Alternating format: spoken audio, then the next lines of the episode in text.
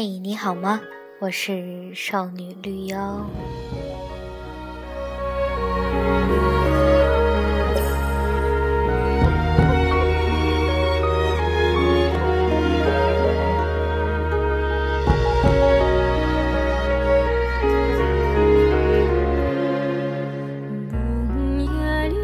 今天想跟你分享一篇王小波的文章，题目叫做。用一生来学习艺术。我念过文科，也念过理科，在课堂上听老师提到“艺术”这个词，还是理科的老师次数更多。化学老师说做实验有实验艺术，计算机老师说编程序有编程艺术，老师们说怎么做对是科学。怎么做好，则是艺术。前者有判断真伪的法则，后者则没有。艺术的真谛就是要叫人感到好，甚至是完美无缺。传授科学知识就是告诉你这些法则，而艺术的修养是无法传授的，只能够潜移默化。这些都是理科老师教给我的，我觉得。比文科老师讲得好。没有科学知识的人比有科学知识的人更容易犯错误，但没有艺术修养的人就没有这个缺点，他还有容易满足的好处。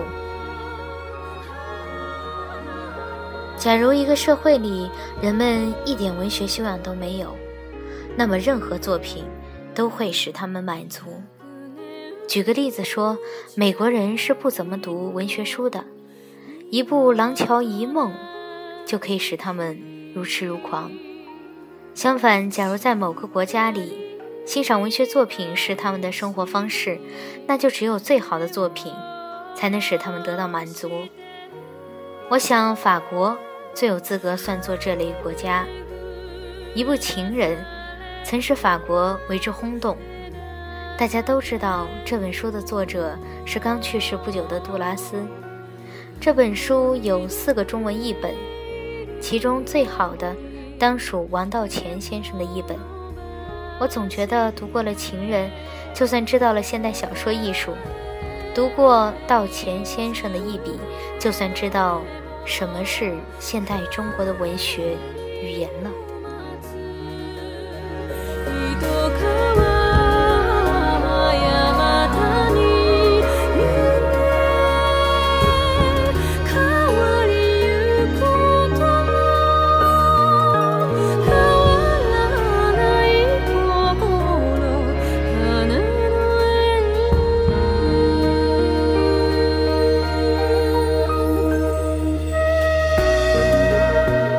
有位作家朋友对我说，他很喜欢《情人》那种自由的叙事风格。他以为《情人》是信笔写来的，是自由发挥的结果。我的看法则相反，我认为这篇小说的每一个段落都经过精心的安排。第一次读时，你会感到极大的震撼，但再带着挑剔的眼光重读几遍，就会发现。没有一段的安排经不起推敲。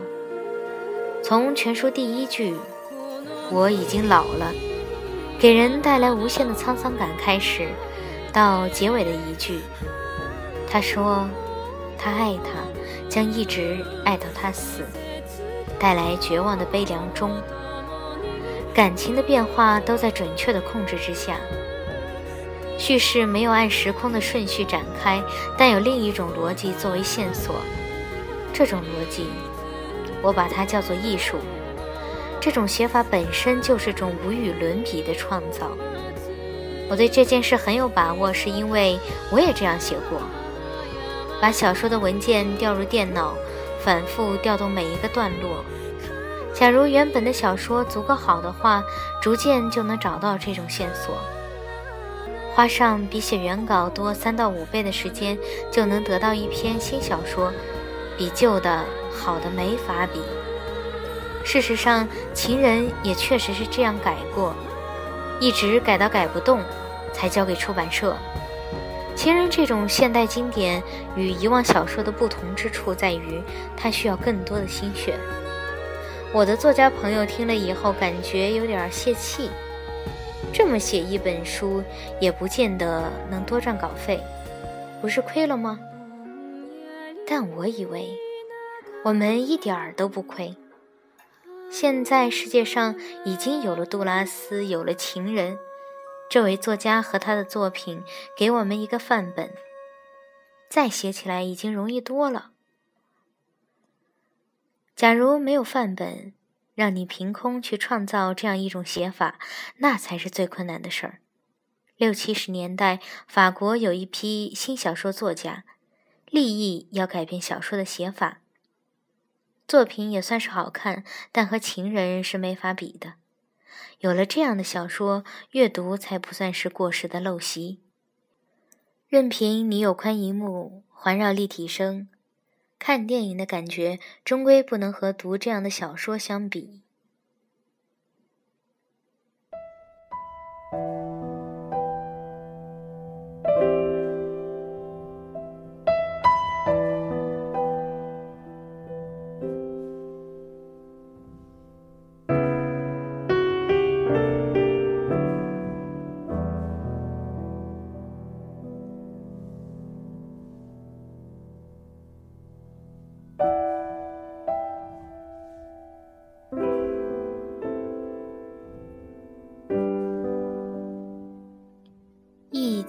王道乾先生已经在前几年逝世了。虽然没有见过面，但他是我真正尊敬的前辈。我知道他原是位诗人，四十年代末曾到法国留学，后来回来参加国家建设，一生坎坷，晚年搞起了翻译。他的作品我只读过《情人》，但已使我终身受益。另一篇使我终身受益的作品是查良铮先生译的《青铜骑士》。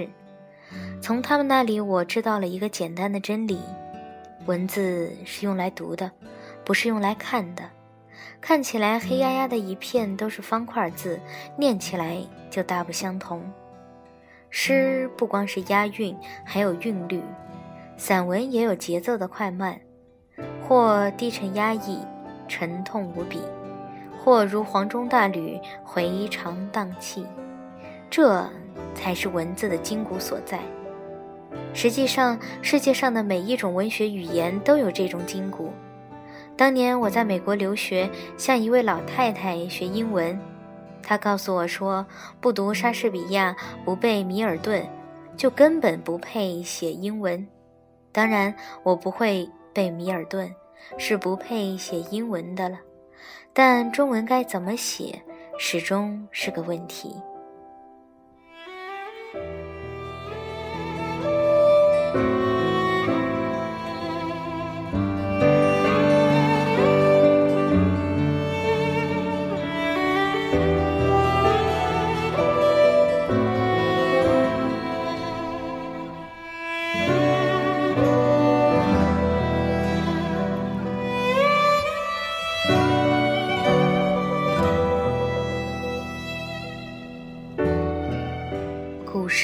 是讲平仄的，古文也有韵律，但现在写这种东西就是发疯。假如用白话来写，用哪种白话都是问题。张爱玲晚年执意要写苏白，她觉得苏白好听，这种想法不能说没有道理，但文章里的那些字我都不知该怎么念。现在作家是用北方方言写作的很多。凭良心说呀，效果是很糟心的。我看到过的一种最古怪的主意是钱玄同出的，他建议大家写《儒林外史》那样的官话，幸亏没人听，否则会把大家都写成迂夫子的。这样一扯就扯远了。这个问题现在已经解决了，我们已经有了一种字正腔圆的文学语言，用它可以写最好的诗。和最好的小说，那就是道钱先生、穆旦先生所用的语言。不信，你去找本《情人》或是《青铜骑士》念上几遍，你就会信服我的说法。本文的主旨是怀念那些已经逝去的前辈，但却从科学和艺术的区别谈起。我把杜拉斯、道前先生、木旦先生看作我的老师，但这些老师和教我数学的老师是不同的。前者给我的是一种潜移默化，后者则教给我一些法则。在这个世界上，前一种东西更难得到。除此之外，比如科学、艺术更能使人幸福。因为这种缘故，文学的前辈也是我更爱的人。以上所述基本上是我在文学上所知道的一切。我没有读过大学的中文系，所以孤陋寡闻。但我以为，人活在世上，不必什么都知道，只知道最好的就够了。为了我知道的这些，我要感谢杜拉斯，感谢王道乾和穆旦，他们是我真正敬爱的人。